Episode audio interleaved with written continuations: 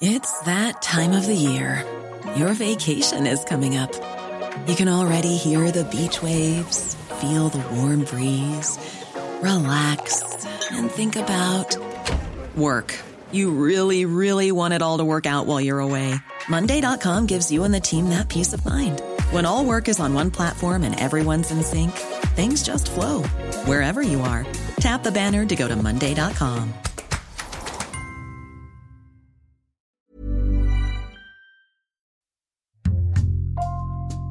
Bonjour, c'est Thibault Lambert et vous écoutez Code Source, le podcast d'actualité du Parisien.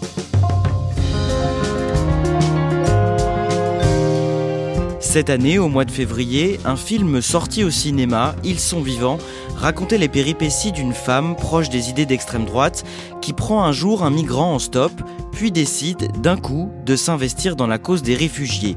Cette histoire a réellement existé, c'est celle de Béatrice Huret, 49 ans. En 2017, elle croise la route de Mokhtar, un Iranien qui vit dans le camp baptisé la jungle de Calais. Elle tombe amoureuse de lui, au point de l'aider à traverser la Manche clandestinement. Béatrice Huret a accepté de revenir sur cette rencontre qui a bouleversé sa vie dans Code Source. Elle témoigne au micro d'Ambre Rosala.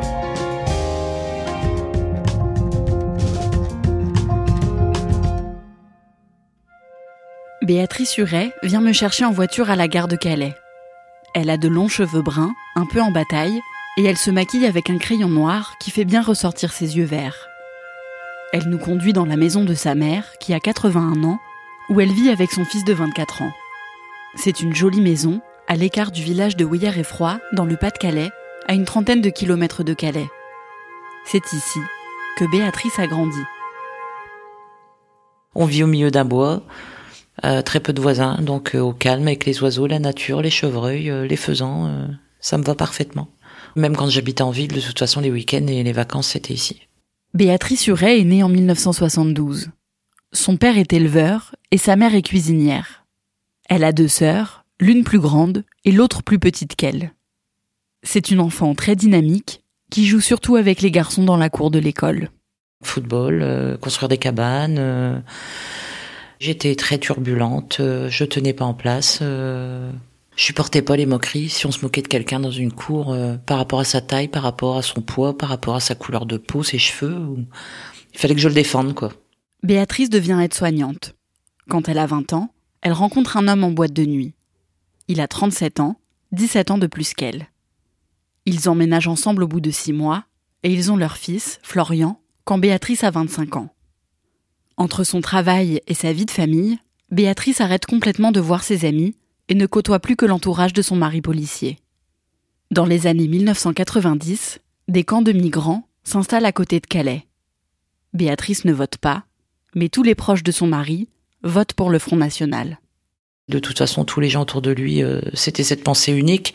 Donc, euh, automatiquement, euh, dès qu'il y avait quelqu'un qui venait à la maison, c'était les idées, les idées du Front National qui ressortaient automatiquement. On est au chômage, bah, c'est parce qu'ils viennent pour piquer notre boulot. C'était des gens qui arrivaient pour, certainement avoir des aides de l'État. C'était le bouche à oreille, mais on voit que quand on, on côtoie des gens avec des idées comme ça, on va pas chercher l'info là où elle est. Moi, j'étais à la cuisine, j'étais en train de faire ma popote, et puis voilà, hein. on fait notre petite vie, on fait notre ménage, on va bosser, et puis euh, au bout d'un moment, moi, par mon fils, le reste, euh, je pensais pas plus loin, quoi. Petit à petit, la relation de Béatrice et de son mari se dégrade et elle n'est plus heureuse dans son couple. Mais un jour, on diagnostique un cancer au mari de Béatrice et elle s'occupe de lui pendant un an, jusqu'à sa mort en juillet 2010. C'était euh, très très brutal. On le vit mal évidemment parce que mon fils a perdu son papa quoi. Mais euh, en fait quand ça s'est passé, euh, je me suis dit maintenant je vis pour moi et puis je, je laisserai plus les gens m'influencer et puis je voilà je vais je vais vivre. Je me suis dit je vais je vais me refaire des amis, euh, je vais essayer de sortir de chez moi et j'avais envie de vivre à 100 à l'heure. Voilà de de pas avoir de contraintes d'horaire, de la liberté quoi. Après la mort de son mari, Béatrice et son fils Florian déménagent et s'installent avec la mère de Béatrice à Ouillère-et-Froid. Elle change aussi de travail et devient formatrice dans un organisme qui prépare des jeunes de 16 à 18 ans à travailler auprès de personnes âgées ou handicapées. Elle travaille à Calais, À quelques kilomètres seulement de la jungle de Calais, un bidonville de 4 km où vivent près de 10 000 migrants, mais elle n'y a jamais mis les pieds. Un soir, en février 2015, elle s'apprête à rentrer chez elle comme d'habitude, après sa journée de travail. Il y a un gamin qui me demande la route pour aller à la jungle, en anglais évidemment. C'est un réfugié. Et euh, je comprenais pas trop ce qu'il me disait et euh, j'avais entendu parler à peu près de la direction. Donc euh, bah, j'ai vu j'ai vu mon gamin à la place quoi. Je me suis dit tiens le gamin il est perdu, je vais l'emmener. Donc il m'a guidé pour le déposer là-bas.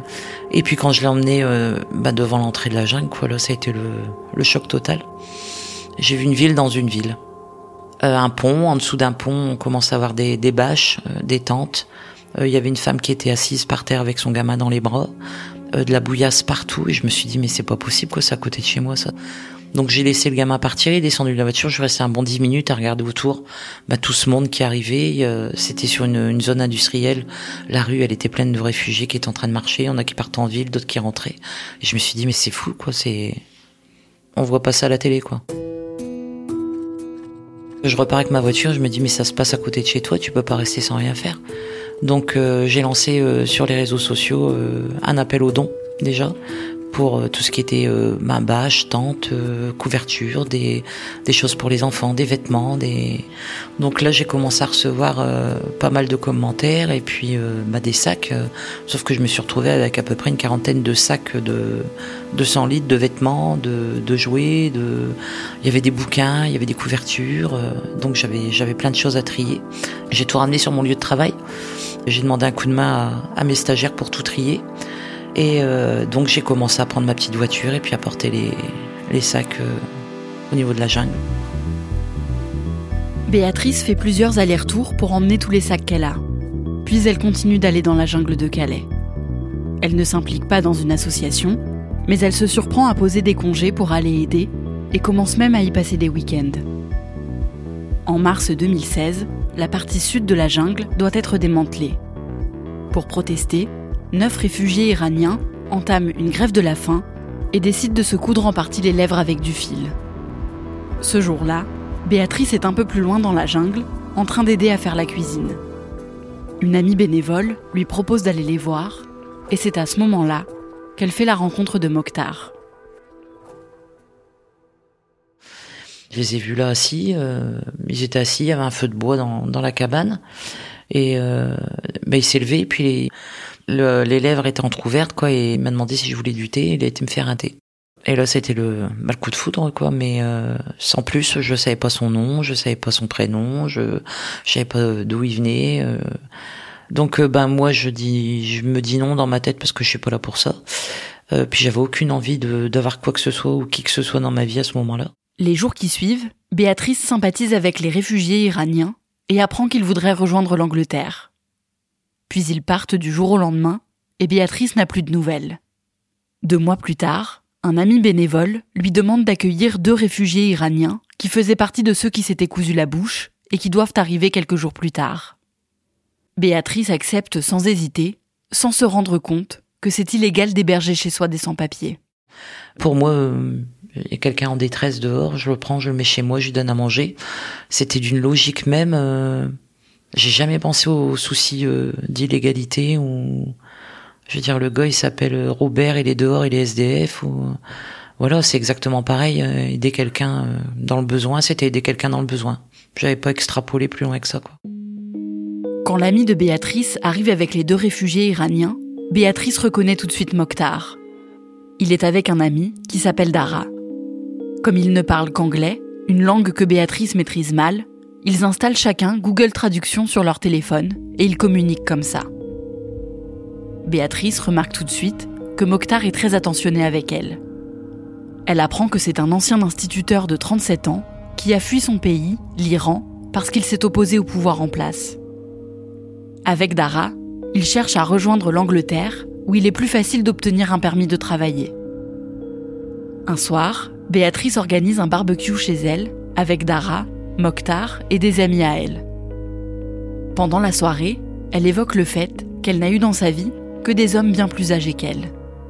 Et après le repas, elle se retrouve seule avec Mokhtar. Et puis le soir, tout le monde va se coucher, on fait un thé, on buvait le thé le soir avant d'aller se coucher. Et puis là, il m'envoie avec, enfin, il me met sur Google Translate, euh, c'est vrai ce que tu as dit tout à l'heure. Ah, je me dis, mince, j'en dis tellement dans une soirée. Je dis quoi? Et là, il me marque, euh, t'as tout le temps eu quelqu'un de plus âgé.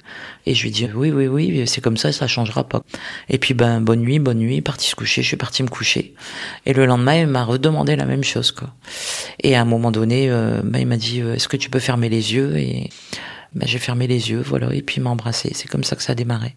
Même si Mokhtar peut partir pour l'Angleterre à tout moment, Béatrice et lui décident de vivre leur début d'histoire d'amour pleinement. Il l'annonce à Dara, à la mère de Béatrice et à son fils Florian. Le départ de Mokhtar et Dara, prévu en camion, tombe finalement à l'eau. Mais ils ne baissent pas les bras et décident de rejoindre l'Angleterre en bateau. Béatrice, qui essaye de les dissuader, finit par les aider à trouver un bateau sur la plateforme Le Bon Coin. Donc le bateau, il était euh, entreposé chez quelqu'un qui habitait à Dan, et donc c'est bah, récupérer le bateau euh, avec la remorque le matin chez lui, et puis euh, et puis il est venu avec nous aussi, et on est allé les mettre au niveau de la plage sur le bateau. Et donc le voir partir et puis se dire ben est-ce qu'ils vont arriver ou pas quoi, c'est ça le souci. Peur qu'ils coulent, peur qu'ils croisent un ferry, peur qu'ils y arrivent jamais quoi. Béatrice rentre chez elle. Elle reste accrochée à son téléphone, mais elle sait que Mokhtar doit économiser la batterie de son téléphone portable qui leur sert de GPS ou pour appeler les secours en cas d'urgence. Pas de nouvelles, les heures qui tournent, et moi devant l'ordinateur à regarder à chaque fois côté français les infos, euh, les pages d'information sur les réseaux, etc. pour voir s'il n'y a pas eu un, bateau d'échoué ou quoi que ce soit. Euh, j'étais vraiment dans le négatif. Hein. Je vois passer les heures, je me dis bon bah il n'y a plus de nouvelles, c'est que ils sont pas arrivés à destination. Puis d'un seul coup, je me dis mais merde, pourquoi je suis si négatif J'ai pas regardé côté anglais. Donc là, j'ai commencé à taper tous les noms des journaux anglais et je, faisais actualité, j'actualisais la page. Et euh, au bout d'un moment, là, je vois passer un article comme quoi il y a un bateau d'arrivée avec trois réfugiés à Douvres. Je me dis bah c'est bon quoi, ils, sont arrivés, ils sont vivants. Gros soulagement et puis je me dis bon bah il va peut-être me donner des nouvelles, on sait jamais. Parce qu'il aurait pu passer là-bas et puis jamais donner de nouvelles. Hein. Et puis deux jours après, je reçois un petit message pour me dire qu'il était arrivé et qu'ils étaient en transit euh, dans une petite ville en Angleterre en attendant d'être euh, transférés ailleurs. Cinq jours après l'arrivée de Mokhtar en Angleterre, Béatrice décide d'aller le voir. Il s'est fait confisquer son téléphone portable par la police, alors il communique avec elle en se connectant à Internet dans une bibliothèque à côté de son centre pour réfugiés. Il envoie son adresse à Béatrice, qui décide tout de suite de partir le retrouver.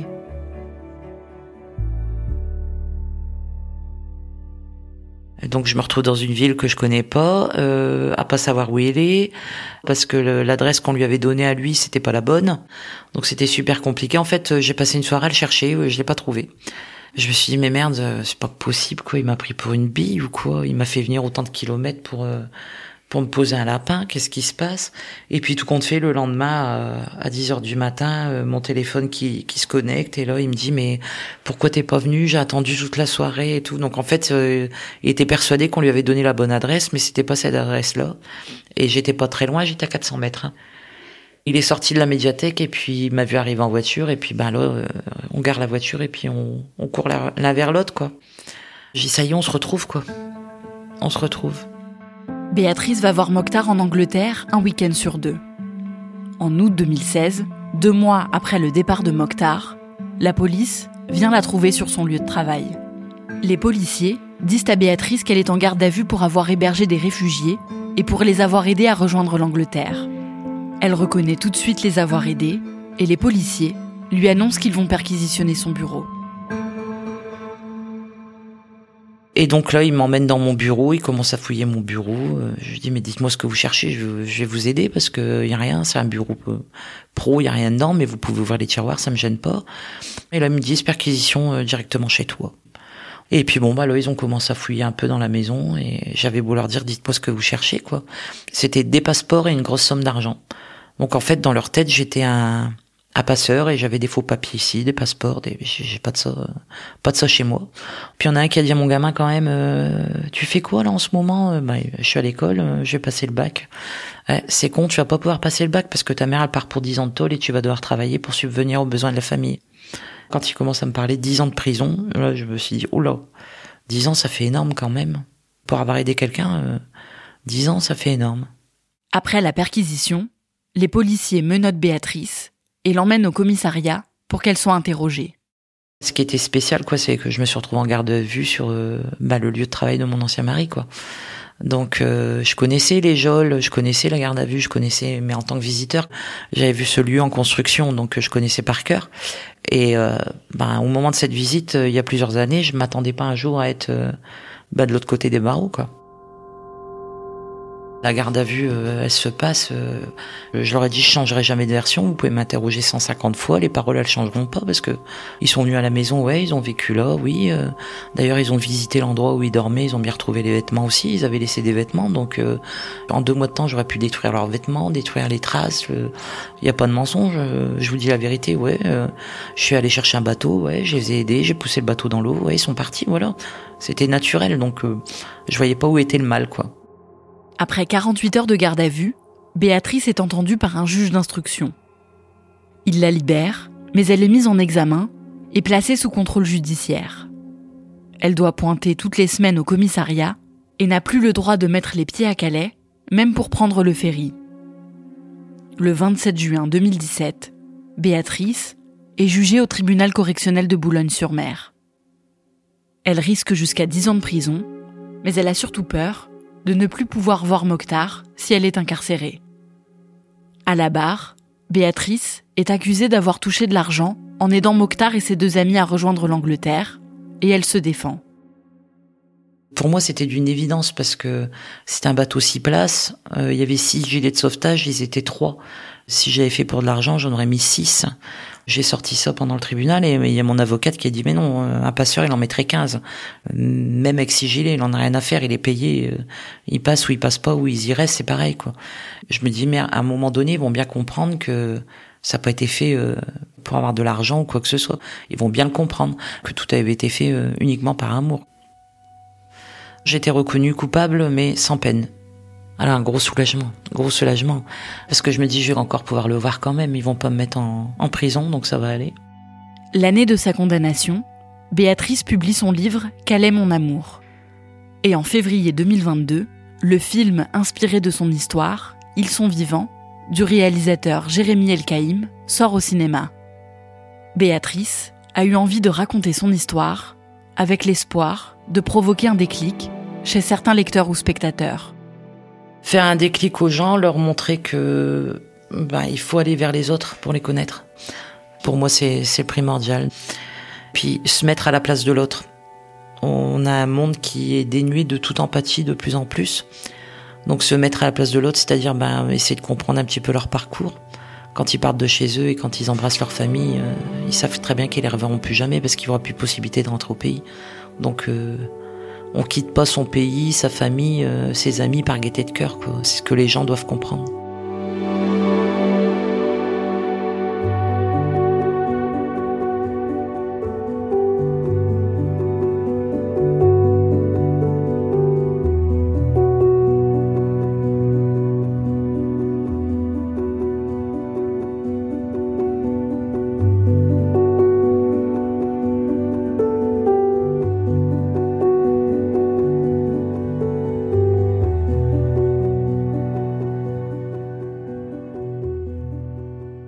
Béatrice et Mokhtar, est-ce qu'ils sont toujours ensemble aujourd'hui?